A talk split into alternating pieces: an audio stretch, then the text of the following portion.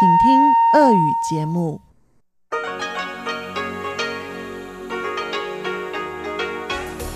В эфире Международное радио Тайваня. Здравствуйте, дорогие радиослушатели! В эфире Международное радио Тайваня и вас из тайбэйской студии приветствует ведущая Анна Бабкова.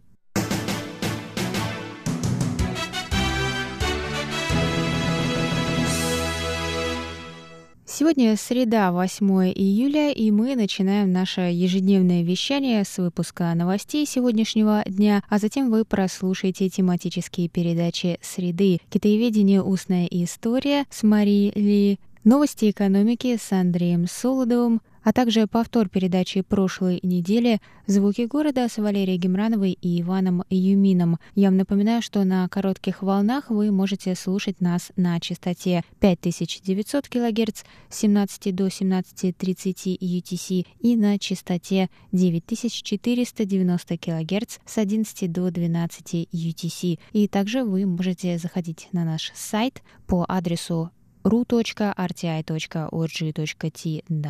и там в любое время читать последние новости с Тайваня и слушать ваши любимые передачи. И также поддерживайте нас, подписывайтесь на нас через подкасты и слушайте нас с ваших смартфонов. Инструкция о том, как это сделать, есть на нашем сайте и в социальных сетях. А если у вас есть какие-то вопросы по этому поводу, то можете смело обращаться к нам на электронную почту russ собака rti.org.tw. Ну а теперь давайте к новостям.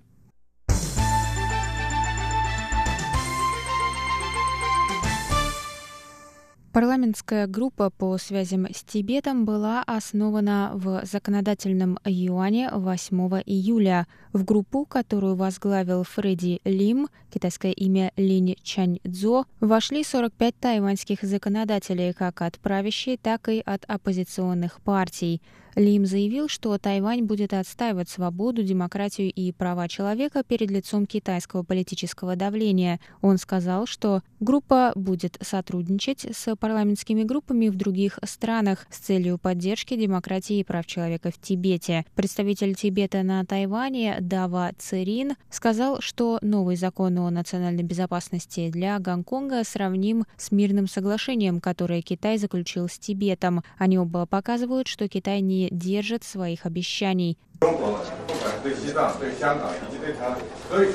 Будь то Тибет, Гонконг или Тайвань, мы все столкнулись с деспотизмом Китая. Сейчас, когда правительство бессовестно продолжает оказывать давление, настало время для создания тайваньской парламентской группы по связям с Тибетом.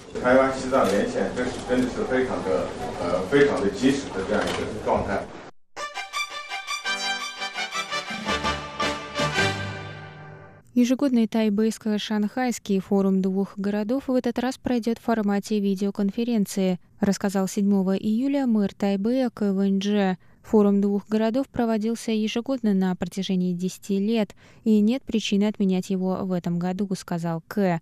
Однако мероприятие будет удобнее провести по видеоконференц-связи в рамках противоэпидемических мер, добавил он. Стороны пока не смогли договориться на базе какой платформы будет проводиться форум, так как Тайвань не может использовать платформу Huawei, а Китай – площадки Google, рассказал мэр. Кэ также отметил, что ощущает давление в связи с организацией форума, так как напряжение между сторонами усилилось в свете нового закона в Гонконге. Однако он считает, что экономические связи Тайваня с Китаем остаются крепкими, и, несмотря на различия во мнениях, форум необходим для продолжения дружеских обменов.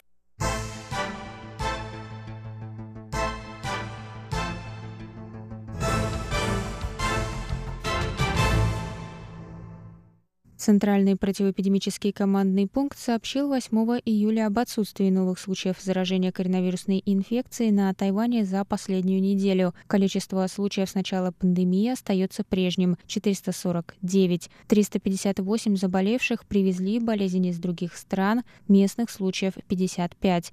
Число зараженных на корабле Паньши – 36. 7 человек умерли, 438 пациентов выздоровели и были выписаны из больницы. Местные случаи не были зафиксированы более двух месяцев. В ведомстве также сообщили, что некоторые ограничительные меры по проведению тестирования были ослаблены, и теперь желающие могут сдать анализы на коронавирус за свой счет.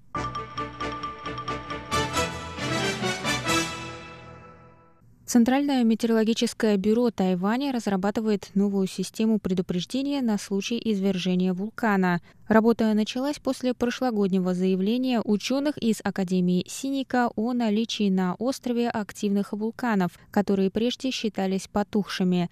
На Тайване только Датуньская вулканическая группа насчитывает более 20 вулканов, некоторые из которых находятся на территории Тайбэя. Предполагается, что последнее извержение произошло 6 тысяч лет назад, заявили в Центральном метеорологическом бюро. Согласно результатам исследования Академии Синика, можно полагать, что на глубине 30 километров под городом находится магматическая камера, и извержение может произойти в любое время. Всего в 15 километров от нее небоскреб Тайбэй-101.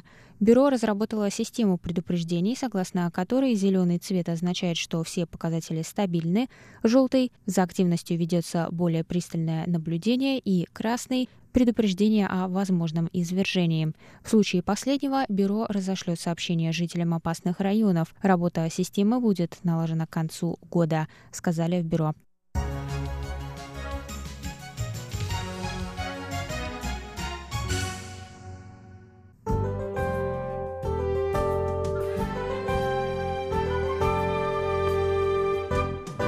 А сейчас прогноз погоды.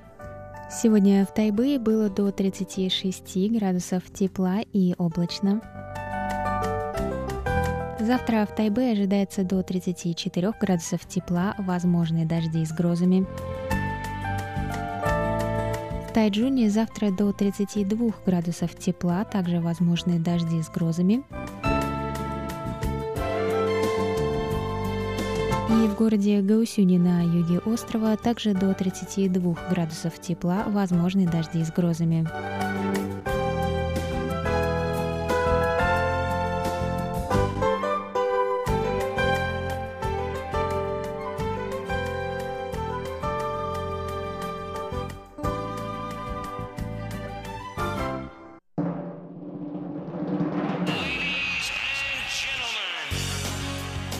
Эфире Международное радио Тайваня.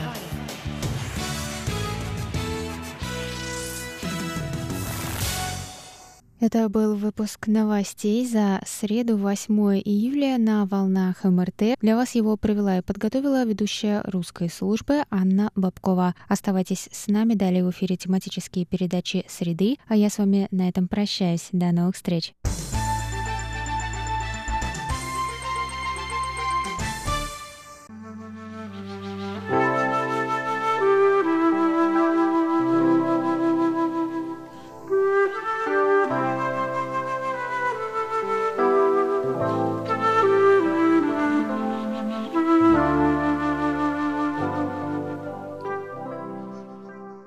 В эфире передача «Китаеведение. Устная история». У микрофона Мария Ли.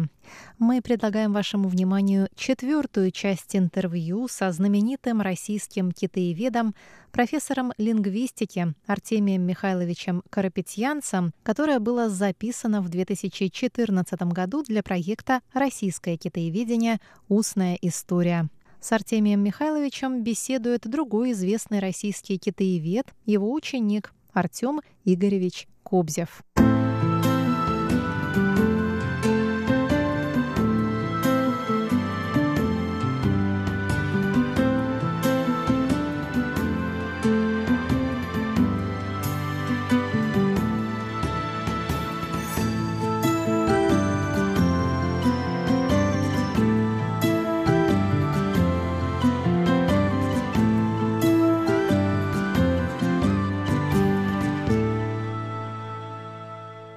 Раз уж про публикации говорим, вы в основном публиковались в обществе и государстве. Да. Где еще вы считаете важными свои публикации? Ну, дело в том, что формально первой публикацией являются тезисы, которые были опубликованы в материалах Международного филологического конгресса. Работа была выдвинута в качестве участника этого самого конгресса в в 65 году. Это тезисы, которые имеют отношение к моей курсовой работе второго курса. А дальше для меня очень важной была публикация в сборнике «Ранние формы искусства» где я опубликовал статью о первых памятниках письменности Китая, ее связанности с орнаментом и так далее. Это, наверное, была первая серьезная публикация моя, и я очень признателен за то, что она оказалась возможной. А кто вам конкретно в этом помогал? Или это вы так просто самоходом туда пришли? Мне помогал в этом отношении Сергей Неклюдов. Да, тоже известный ученый. Да, он фольклорист известный. Кстати, и, по-моему, второй сборник там был тоже ваша статья про искусство вот в этой же серии. Может быть, вы скажете пару слов? Ведь очень интересно, что эти ваши идеи, они э, нашли подтверждение в новейших археологических находках – Китае, которые связаны с удревнением истории китайского письма и э, той тематикой, которую у нас сейчас вот в последнее время активно разрабатывают и ваш, так сказать, наставник Диопик, и ваш ученик Ульянов вместе. Вот, может быть, пару слов скажете на эту тему? Я не знаю даже, что сказать. Мне просто в один прекрасный момент дошло, что первоначальное письмо совершенно не обязательно должно быть жестко связано с языком. Это была отдельная система передачи, фиксации, организации информации. И об этом шла речь в моих публикациях, в том числе и в той, которая была в ранних формах искусства.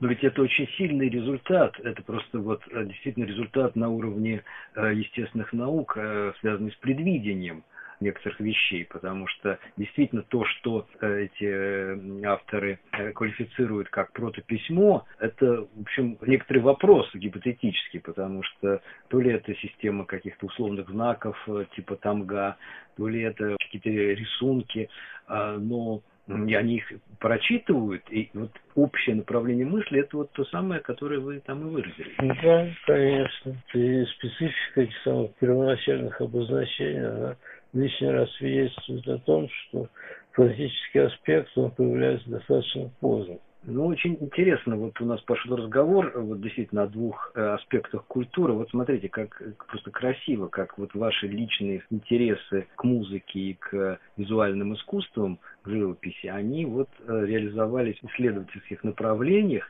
и они, в общем, определяют э, главную проблему, связанную с изучением китайской культуры. Вот это музыка, государство музыки и государство Вэнь, знаков письменности и рисунков, и каллиграфии, и иероглифов. Это действительно очень интересно. В этой связи э, еще одна проблема и полемика, связанная, опять же, с фигурой Позднеевой, об ее теории ораторского искусства, этапа ораторского искусства. У вас была публикация 1974 года, которую вы сами квалифицировали как некоторые такой критический отзыв на эту теорию.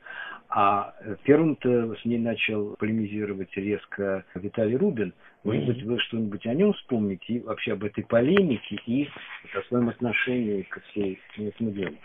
Тем более, что вы же работали в институте, где учебником стандартным была вот история литературы Древнего Востока, где да. эта теория была изложена. Ну, к теории я всегда относился с большим сомнением. Ну, вы там писали, что часть аргументов позднее вы, они действенны, а вот э, интересно, аргументы Рубина для вас звучали убедительно? Да, конечно. Даже с ним немножечко сотрудничаю. Да, вы были знакомы? Расскажите. Конечно, я был с ним знаком. И это было в некоторой степени драматической ситуации. Дело в том, что позднее его на одном из конференций себе позволил высказывание о том, что Кроль не марксист. Звучало как поэтический донос, и все были жестко возмущены. И Рубин, в частности, предлагал мне вместе с ним написать отрицательную рецензию на переводы позднее. Я, естественно, от этого отказался, потому что позднее мой учитель все-таки. И я до сих пор считаю, что переводы, хотя очень оригинальны, но они обоснованы. Они, они неплохие, очень неплохие. Очень неплохие. И... Она все честно да, делала. Согласен, да. Кстати, а в связи с чем по кролю такая была реакция? Это я не помню. А. Но это вполне похоже на позднее. Вы знаете, я попутно, вот просто мистика какая-то из ноосферы. Я сейчас ехал и думал, вопрос о критике. Я почему-то сейчас вот в такую фазу вступил, что мне приходится писать критические статьи о коллегах. Я вот осмысляю, почему это случилось. В общем, очень талантливыми людьми. И стал думать, а если какие-то альтернативы, там, чтобы вот, ну, действительно в объективно сложных условиях все-таки сохранить стандарты научности. И стал вспоминать о фигурах, которые не пошли на компромиссы и вот поддерживают гамбургский счет. Ну, вот я считаю вас такой фигурой. И второй кроль мне пришел в голову. Я, собственно, и говорил, что вот его двухтомник, вот последний вообще такой стандарт синологический, который, значит, переводческий, который у нас есть. Может быть, вы кого-то еще назовете из таких вот людей, на кого равняться уж, ну, и так более-менее современных? Я не знаю. Вот Ульянов, например, он относится к этой категории, безусловно. Да, согласен, да. Вот. Переломов, своей Шан Джиншу тоже очень хороший уровень показал. Вы знаете, сейчас как раз предметом моего Ну, да, стал переломов. И вот это меня, собственно, как-то особенно насторожило. А Я увидел две вещи. Я на самом деле увидел даже там некоторые подтасовки. Ну вот, кстати, может быть, вы просветите. Ему нужно было показать, что два главных направления истории древнекитайской философии – это не как в стандарте, скажем, конфуцианство и даосизм, а конфуцианство и легизм. Мгм. А в частности, ему нужно было показать, что Мэн закритиковал Шан Джуньшу. Мгм. В Мэн-цзы ничего не сказано. Эксплицитно ничего. Да. И это впервые э, вот эту идею высказал у нас. Рубин как раз. Ему понятно, почему это было нужно, потому что он проводил аллюзии с советской властью, с фашизмом, у него были политические мотивы. А Переломов, он вот в публикации Шан Джиншу честно указал на то, откуда он взял эту информацию. А во всех следующих публикациях Рубин исчез. И эта идея сформулированная была представлена как его собственная. И если это можно понять в книге 81 года, то в э, публикациях 13 года это уже э, необъяснимо и недопустимо, на мой взгляд. Я с вами совсем согласен. Это один момент. Мгм. Второй момент, это такой научно-моральный, а вот чисто научный. Ведь он противопоставляет конфуцианство и легизм вот по линии концепции человеческой природы и говорит о том, что, ну, у Мэнза, понятно, она добрая, Мгм. а у Шаньяна она корыстная. Да. Значит, доброе и корыстное – это несколько в разных плоскостях. И классические авторы говорили, что они о разном говорят. Это не добрая и злая позиция. А он добавляет злая, корыстная и злая, а в тексте нет злой. Это, в общем, подтасовка для того, чтобы создать чистую оппозицию. И третий момент, на мой взгляд, самый неприятный, это вот случай, когда он перешел в ВДВ и, в общем, увлекся вот этой всей современностью. Ну, там же, слушайте, в Нью ведь это перевод, э, все сложные места пропущены, все философские места пропущены.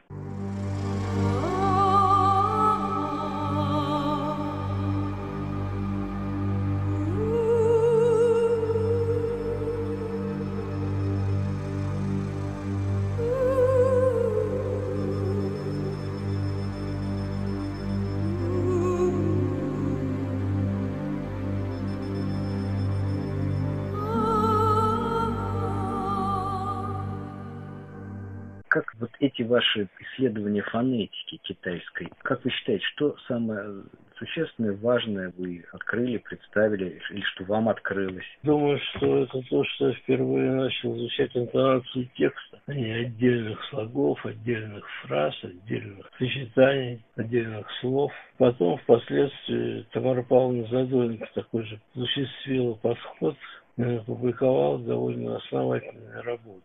Она была моей учительницей тоже. К сожалению, ей не удалось защитить диссертацию. Докторскую она хотела защищать диссертацию по этому делу.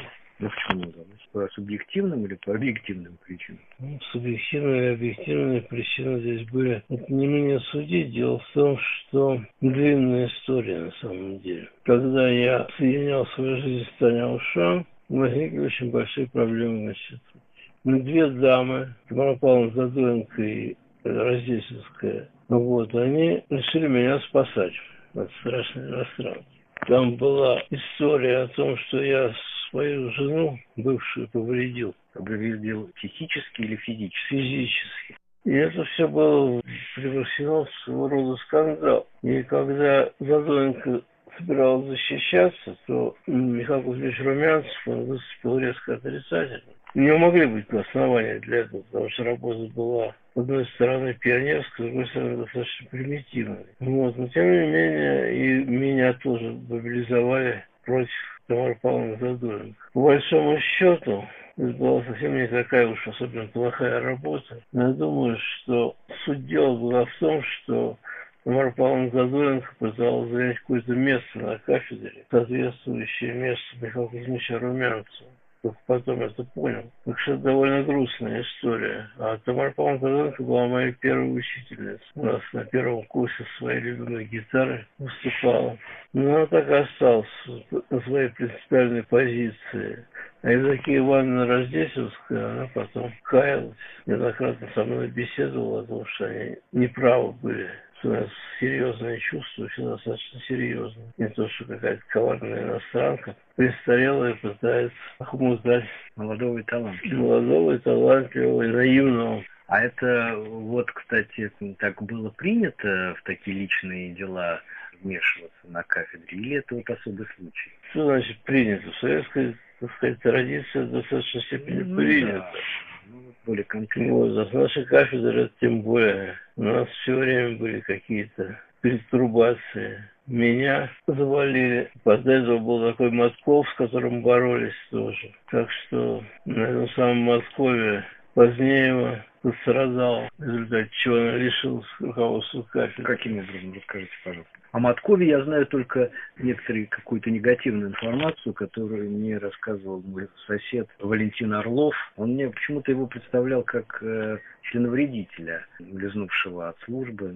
Да, ну аж как, как пострадал? А он, он был сотрудник кафедры, да? Да, его уволили. Профнепригодность или пьянство или что? Профнепригодность. После чего он был в аттестационной комиссии образования, заваливал всех представителей нашей кафедры. Так, по крайней мере, мне закладывают. В какой-то министерской комиссии? Да, министерской. Он завалил Позднееву как заведующий кафедрой? Нет, Позднеева просто в результате этого скандала лишил своей должности. Кто после нее стал? После него был Рогачев, Алексей Петрович. Рогачев, переводчик всех заводей. Да, я был с ним знаком лично. Более того, по наводке Рифтина у него приобретал книги в библиотеке, что меня крайне удивило, потому что у него же был сын китаист и посол, и почему китаистические книги он э, давал в чужие руки, странно. Я с удовольствием их брал, но удивлялся. И как-то он действительно, он просто буквально через короткое время после вот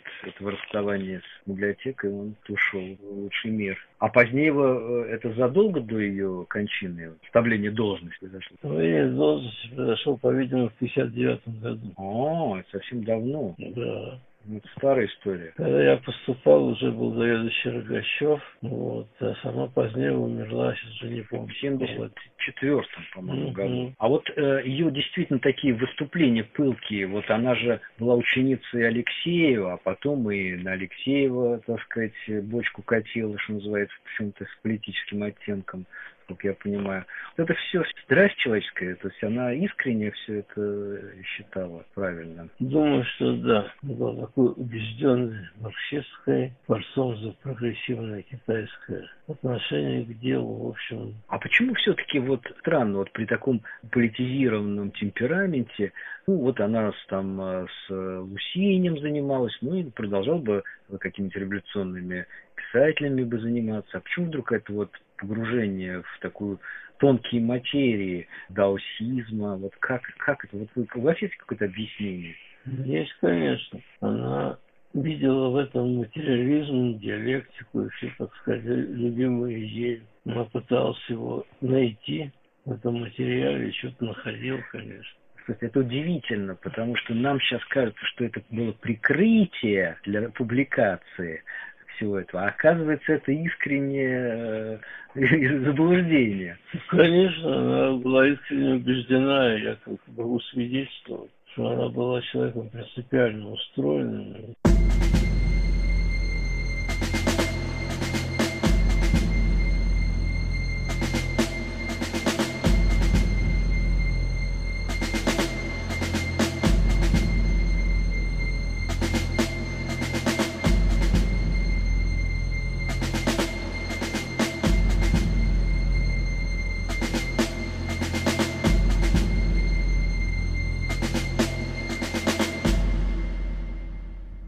Ну, а может быть, какие-то воспоминания, опять же, вот в связи еще одним ярким скандалом по поводу полемики между Конрадом и Эйдлиным, э, и вот участием Позднеевой, и похоронами Конрада, и вот разговорами о том, что Эйдлин его свел в могилу. Вот, и все вот это, как что-нибудь вам вспоминается яркое? Вспоминается заседание в Институте Востоковедения, посвященное смерти Конрада. Я там был, и было действительно очень впечатляющим выступление академика Жермунского, который обвинил Эдлера в том, что он свел могилу Конрада. Это я тому свидетель. А что касается сути дела, то я, в общем, на стороне Эдлера, а не на стороне Конрада. Конечно, это так.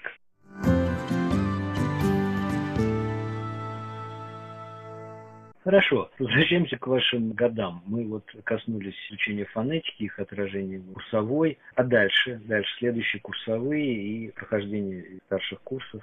Следующие курсовые у меня были по грамматике Ленинской. Сначала это было по поводу предлога «юй», другой «юй» я изучал распределение слов предлогов, а потом я уже занимался проблемой аутентичности текста Ледзу. Вот. По поводу аутентичности текста Ледзу у меня как раз публикация в Старшевском сборнике, посвященном востоковедению. А Буюи был потом опубликован тоже в сборниках востоковедения. Это внешняя известная нам сторона по вашей библиографии, а вот может быть, внутренние мотивы, как вы на эти темы выходили, вы сами шли, вот как, как и раньше в своей жизни, или кто-то вам помогал, что-то увлекало. Потому что, ну, я знаю вас как человека реагентного, ты даже живо очень реагирующего на какие-то там свежие публикации, мысли, ну вот, по крайней мере, в том направлении, где вот мы, мы с вами вместе сталкивались. Может быть, и там что-то такое было? Ну, честно говоря, моя дальнейшая научная деятельность определялась возможностью публикации. Если там какой-то сборник организовывался, и я мог там написать статью, я, соответственно, старался написать статью. Самое ежегодное общество государств Китая тоже старался участвовать каждый раз. Хоть была возможность опубликоваться. А тема для публикации как определял сам. Как-то так получилось, что вот я такие опубликовал статьи. Не знаю, у меня какой-то генеральной линии здесь не было. Единственная генеральная линия – это как бы прославление Китая. И я и придерживался всю свою жизнь. Дорогие друзья, продолжение интервью с известным российским китаеведом Артемием Михайловичем Карапетянцем слушайте на следующей неделе в рубрике «Китаеведение. Устная история».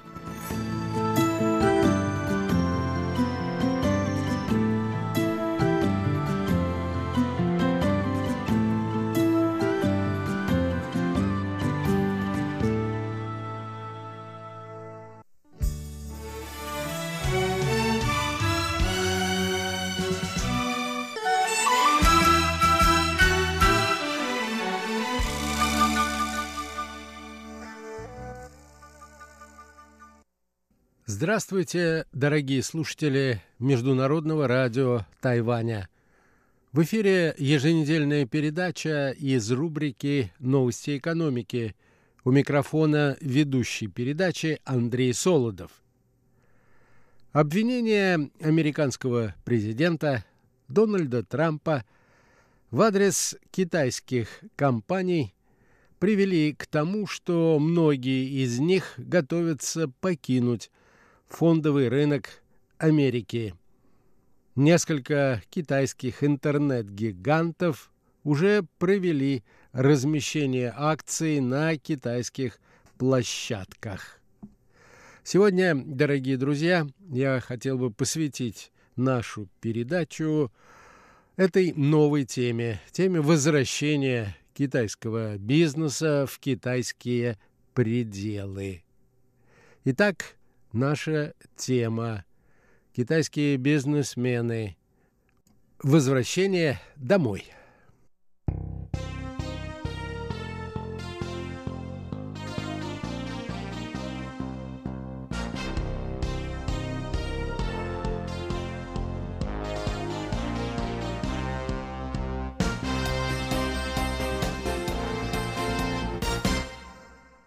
Эпидемия коронавируса подрывает не только и без того не слишком высокое политическое доверие между Соединенными Штатами и Китаем, она также способна оказать весьма негативное влияние на взаимоотношения между частными компаниями двух государств.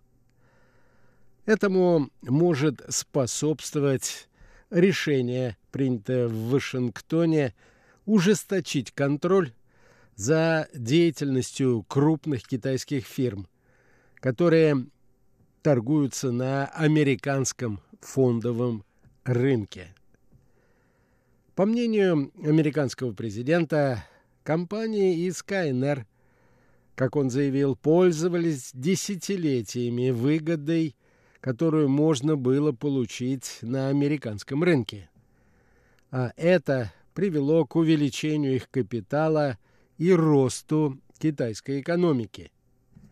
Как следует из слов главы Белого дома, за действиями китайских компаний всегда просматривалась воля руководства КНР, которая вынуждала коммерческие предприятия целенаправленно пренебрегать интересами американских инвесторов. Китайские предприниматели, привыкшие, что на зарубежных рынках их встречают далеко не с распростертыми объятиями, уже начали принимать ответные меры. Так, NetEase, второй по оценочной капитализации после Tencent, китайский разработчик видеоигр из Гуанчжоу, в начале июня, так сказать, подстраховался, провел вторичное размещение на гонконгской фондовой бирже. Полученные 2 миллиарда 800 тысяч долларов – эта сумма установила рекорд. Этот листинг стал самым крупным для азиатской площадки с начала текущего года – Ранее акции компании торговались только на Нью-Йоркской бирже, на NASDAQ. В официальном уведомлении NetEase, поданном американскому регулятору, представители компании прямо заявили, что связывают возможный уход с американской биржи с тем, что они не готовы предоставлять властям США – расширенный доступ к своему внутреннему аудиту. К примеру NetEase последовал еще один технологический гигант, сетевой ритейлер JD.com, который в конце прошлой недели как резервную площадку для своих ценных бумаг также выбрал гонконгскую фондовую биржу американский фондовый рынок, по заявлениям наблюдателей, могут покинуть и другие китайские компании.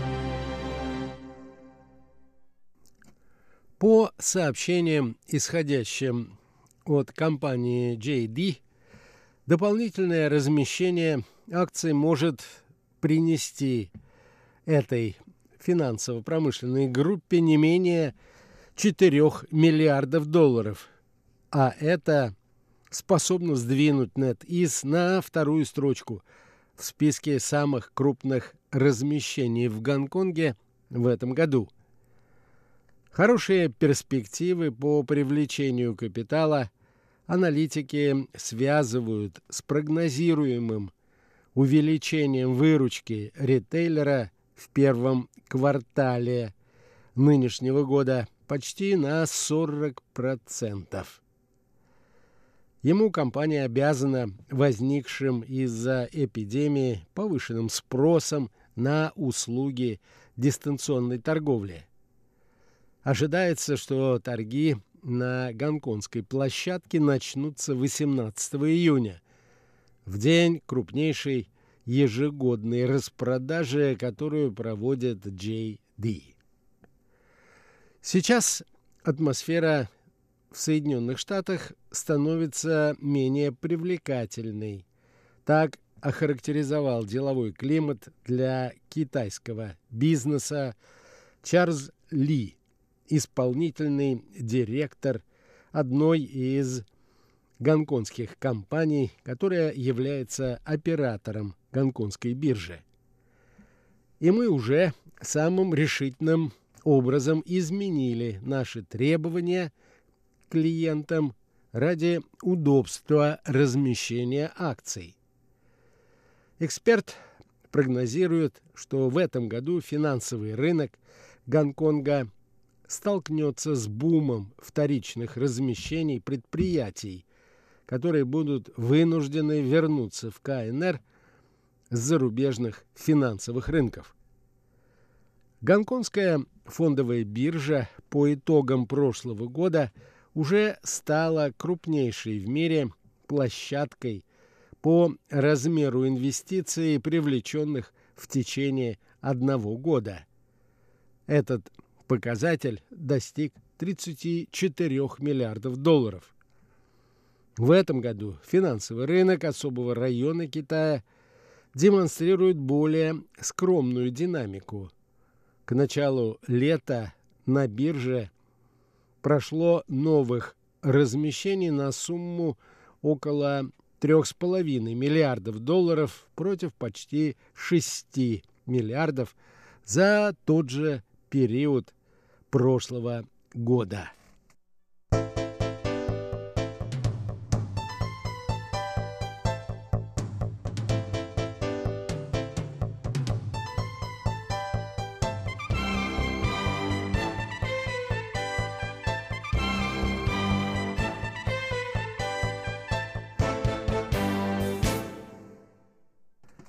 Более осторожный интерес крупного бизнеса к размещению акций в Гонконге можно объяснить развитием политического конфликта между жителями специального административного района и центральным правительством Китая. В конце мая протестующие вновь вышли на улицы, выступая против желания властей ограничить автономию бывшей колонии и расширить юрисдикцию законодательства КНР на территорию Гонконга, прежде всего в связи с вопросами безопасности. Следует напомнить, что по соглашению, заключенному в свое время между Китаем и Великобританией, который принадлежал Гонконг в качестве колониального владения, до 2047 года должен был сохраняться политический режим, отличный от того, что существует в материковом Китае. Вскоре после возобновления столкновений в Гонконге американский президент обвинил Пекин в давлении на Гонконг и дал поручение своей администрации приступить к разработке мер по одностороннему расторжению договоренностей о режиме коммерческих преференций между Америкой и этим специальным районом Китая. В частности, ожидается, что будут аннулированы торговые льготы и отменен упрощенный таможенный порядок. Отмена торговых льгот может сильно отразиться на позициях самой дорогостоящей компании КНР Alibaba Group. Хотя именно менеджмент шэньчжэнского ритейлера одним из первых приступил к переводу части своих активов с американского фондового рынка на гонконгскую биржу. В ноябре 2019 года Alibaba смогла провести самое успешное размещение акций, сокращенно ИПО, за всю историю китайского и мирового фондового рынка.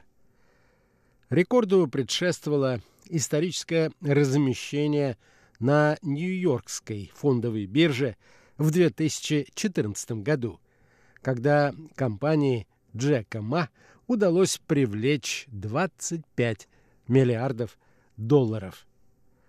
Примечательно, что еще за год до выхода на американский рынок капитала в интернет-ритейлере всерьез задумывались о проведении, прежде всего, размещения в Гонконге. Однако тогда руководству компании не удалось достигнуть взаимопонимания с финансовым регулятором этого района КНР. Семь лет назад власти города посчитали недопустимым проведение и по компании, в которой не придерживаются правила «одна акция, один голос». Критике подверглась и непрозрачная система формирования совета директоров. Нынешняя политическая атмосфера, связанная прежде всего с взаимоотношениями между Пекином и Вашингтоном, сделала власти района более лояльными по отношению к китайскому бизнесу. В прошлом году финансовый регулятор допустил группу Alibaba к вторичному размещению акций на гонконгской бирже. В результате дополнительной эмиссии местная торговая площадка стала мировым рекордсменом по трансграничному размещению акций, а Alibaba смогла привлечь почти 13,5 миллиардов. Чарльз Ли, глава компании-оператора биржи тогда не скрывал гордости и заявил, что член семьи наконец вернулся домой. Лучше поздно, чем никогда.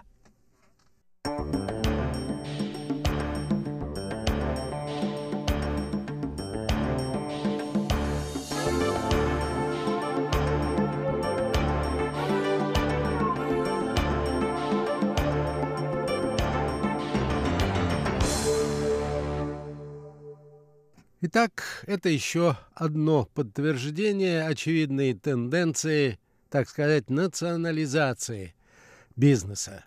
Остается открытым вопрос, хорошо ли это для мировой экономики.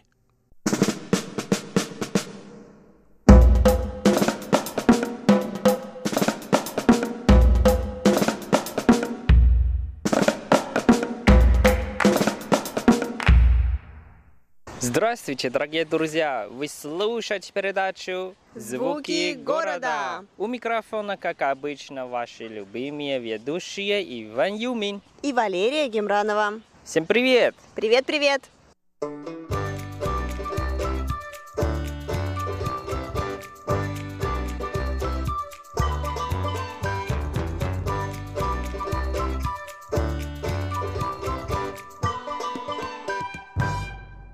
Лера! Привет, Ванюш! Как дела у тебя? У меня дела прекрасно, особенно сегодня. Отличный день, ни жарко, ни холодно. Плюс мы сейчас с тобой стоим под тенью деревьев. Это прям великолепно. Ничего тебе не мешает наслаждаться этим днем. Ну вот, я специально тебя привел сюда. И, конечно, это все связано с моей загадкой. Ты еще помнишь мою загадку? Конечно же помню, Ванюш, но давай напомним нашим слушателям, может быть, они забыли.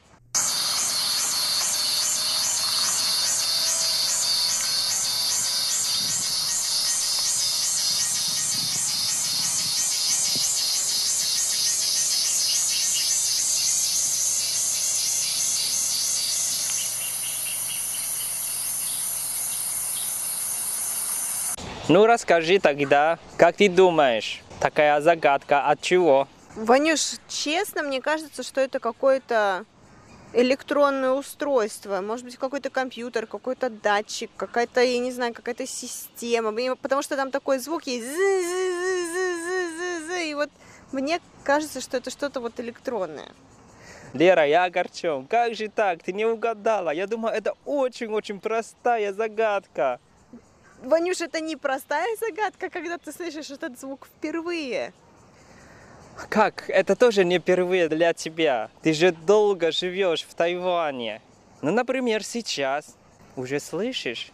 Я слышу птиц. В другой стороне. В другой стороне, мне кажется, это тоже птицы, Вань. Точнее, на дереве.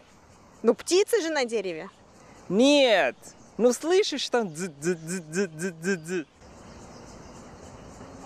Слышу. Это же не птица. А кто это? Цикада! А, это цикады так поют. Ого, ничего себе. Ничего себе ты не знаешь, я удивился. Ванюш, просто для меня этот звук настолько привычен, я всегда считала, что это птицы действительно поют. Вот оно что. Слушай, да, ты прав. Но я... Почему я и сразу не отгадала? Потому что я никогда не обращала на это такого внимания. То есть, как бы, когда ты проходишь мимо по парку, либо мимо каких-то деревьев, то ты всегда слышишь этот звук, и поэтому он у тебя всегда идет фоном, и ты особо на него никогда не обращаешь внимания. Поэтому я как-то никогда даже не задумывалась о том, что же это такое. Ну, это же настоящий звук города. Когда летом в Тайване, несмотря ты на севере, в Тайбэе или на юге, в Гаушоне, когда увидишь дерево и точно услышишь именно такой звук, это поет цигата. А, точно, Ванюш. Нам рассказывали про них преподаватели на уроках китайского языка, но я, видимо, про это забыла и говорю, просто никогда не акцентируешь внимание на этом. Хотя, действительно, должна признаться, когда ты выходишь, а особенно в жаркий день почему-то, а, и вот не вечером, не рано утром, а именно днем, либо после, в послеобеденное время, когда ты проходишь мимо деревьев, порой даже ты не слышишь ничего, вот кроме вот этого вот э, трекотания. Ну вот, слушаешь.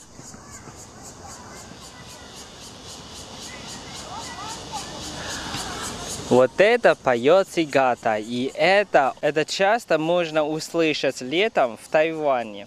Знаешь, в Тайване всего 59 разных видов цигат – не знала, Ваняш. Я всегда думала, что это что-то непонятное. То есть, как бы я слышала о цикадах, но вот я говорю, никогда не интересовалась, и, соответственно, поэтому я не знала, что на Тайване целых 59 видов цикад. То есть, получается, они поют по-разному. Еще больше тебе скажу, что из них 60% это тайваньские местные цикады. Эндемичные виды, так называемые. Ну вот, только в Тайване есть. Так что пора хорошо объяснить слушателям наш настоящий звук города. Действительно, потому что это как раз-таки и есть звук города. То есть, куда бы вы ни пошли, Тайвань у нас очень зеленый. Города очень зеленые. Про горы я уже совсем молчу. И, соответственно, как только ты выходишь на улицу, ты тут же слышишь вот это вот трекотание отовсюду. Хотя, допустим, Ванюш, вот мы сейчас с тобой гуляем по парку Таань. Я думаю, наши слушатели уже с ним знакомы. И вот, кстати, здесь достаточно тихо. Я не понимаю, почему так. То есть есть участки, где вот, допустим, мы сейчас тобой проходим, здесь нет никакого трекотания вообще. А вот буквально только сейчас мы проходили э, мимо парочки деревьев, и там было такое очень отчетливое пение. И я не понимаю, с чем это может быть связано. Хотя, допустим, вот неподалеку от того места, где я работаю, у нас тоже есть небольшой совершенно парк, не такой большой, как Таань, и там вот это трикотание просто заглушает абсолютно все звуки. Ты можешь, если ты говоришь по телефону, ты можешь даже не слышать собеседника, потому что это настолько сильно. Как хор. Да, действительно, как хор, как, возможно, даже оркестр. Да, я бы так тоже так описал. Ну что ж, тогда немножко уже разговариваем о цикаде. Да, конечно, тем более, что, как я говорю, мне известно буквально малая толика. Я думаю, ты сегодня познакомишь меня с тайваньскими цикадами. Хорошо.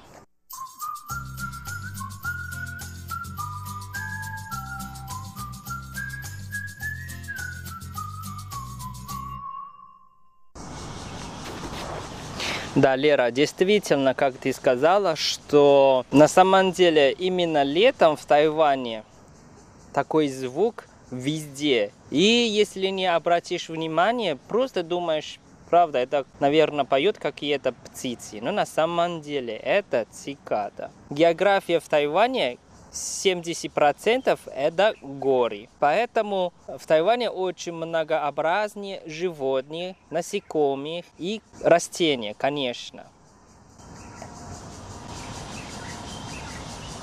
Цикады для тайванцев очень интересно. Они на самом деле полезнее. Они питаются соком деревьев.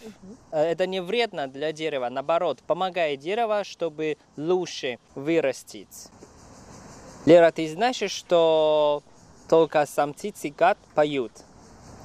Ванюш, я не знала этого, но я думаю, мне кажется, что это логично, потому что Ой, затрещали. Потому что в животном царстве зачастую красивее и громче и приятнее всех поют, выглядят именно самцы, потому что им необходимо привлечь внимание самки.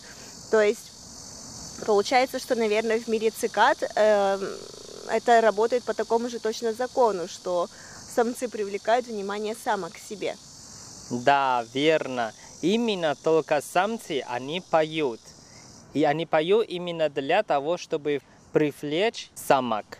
Но когда мы слышим вот эти длинные-длинные звуки или мелодию, это именно для того, чтобы привлечь самок но иногда мы слышим там короткий звук, как цик-цик-цик или чак-чак-чак. Но это для того, чтобы пугать птиц или других животных. Как я сказал, что в Тайване всего 59 видов цикад. Поэтому, когда летом ты слышишь, правда, как оркестр, симфония, я бы так сказал.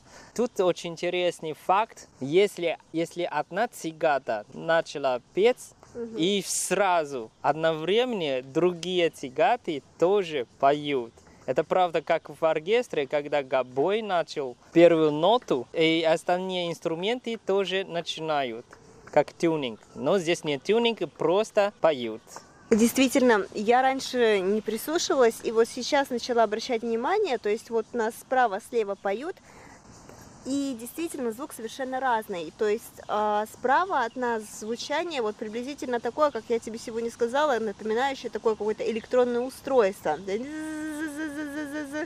А вот, допустим, слева от нас только что было больше напоминает какие-то трещотки, в общем, действительно какое-то вот трекотание такое постоянное, не такое громкое, но в то же самое, не такое назойливое, но в то же самое быстрее по темпу, мне кажется. А есть трекотание такое больше похожее на какой-то шум, он очень такой достаточно тихий, и он идет больше фоном, и вот он такой монотонный шум какой-то. Действительно, и мне кажется, это, наверное, как раз-таки вот разные виды цикад, да, Ваня? Да, и сейчас мы в городе, если нам повезло, наверное, мы увидим. Вот эти цикады в городе, они черные, большие и очень громко поют. О, постепенно мы сейчас услышим, начинается хор. Такое ощущение, что они только сейчас начинают просыпаться. Ну, я, я на самом деле не уверен, но я знаю, что чем жарче, чем громче они поют. Ну, наверное, они обожают солнце. А я знаю, Вань, почему. Знаешь почему? Потому что чем жарче, тем теплее. И тепло – это же энергия. И, по сути, цикады для пения им нужна энергия. То есть они тратят, по сути, всю свою энергию на пение. И поэтому, когда холоднее, либо когда темнее, когда нет тепла, им становится пить тяжелее, потому что им приходится затрачивать больше энергии. А когда тепло вот оно здесь есть, и чем жарче, тем пение сильнее, потому что у них есть больше энергии, им не приходится тратить дополнительно свою энергию. Вот этим все и обосновано. Молодец. А ты знаешь, сколько лет живут цикады? Ванюш, мне кажется, наверное, как и любые другие насекомые, как большинство других насекомых, возможно, как лето проходит, они тут же ну, умирают. Ну, в принципе, ты правильно сказала. У цикад очень-очень, я бы сказал, сложный цикл жизни и немножко печальный. Знаешь, цикады, они, они рождаются именно в корня деревьев или под корой.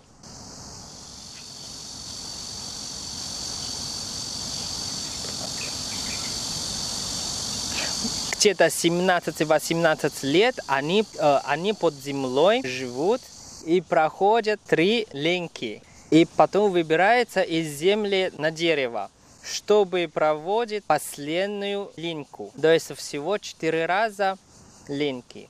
И только в последней линке они станут настоящими цикатами с крыльями. Как бабочки. Да, как бабочки но они живут на свете максимум три недели. Какая короткая жизнь у них, Ванюш. То есть, получается, они спариваются, они выползают. Ну, я так подозреваю, что они, скорее всего, все-таки едят в эти две-три недели, потому что иначе как они будут жить? Они выползают, едят, спариваются, откладывают яйца и умирают. Ну да, если это им повезло, найдут партнера. Если нет, просто так ум- умирают. Какая бесполезная жизнь получается. Если вдруг они не нашли партнера, не отложили яйца, то все. Самое главное, что они ждали 18 лет под землей, и наконец-то они увидят солнце, и увидели зеленые деревья, и они наконец-то на свете они поют. Ну да, действительно. Ждать 18 лет ради двух недель. Ну, ты знаешь как, лучше прожить короткую, но яркую жизнь, чем длинную, скучную. То есть вот они выбрались, у них наконец-то жизнь зацвела всеми цветами радуги, и они буквально через две недели умирают. Ну, я думаю, что все придуманное природой придумано неспроста, поэтому если им суждено жить две недели, то они живут две недели. Поэтому до этого у них есть целых 17 лет жизни под землей. Что, как ты уже сказал, тоже не есть плохо, потому что они помогают деревьям получать соки и, в общем, постоянно, а, постоянно расти в увлажненной почве, что тоже хорошо.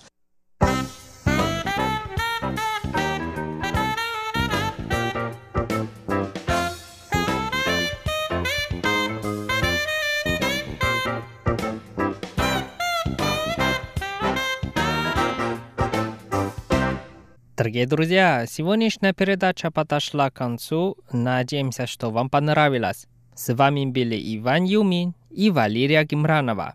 До скорой встречи. Пока-пока.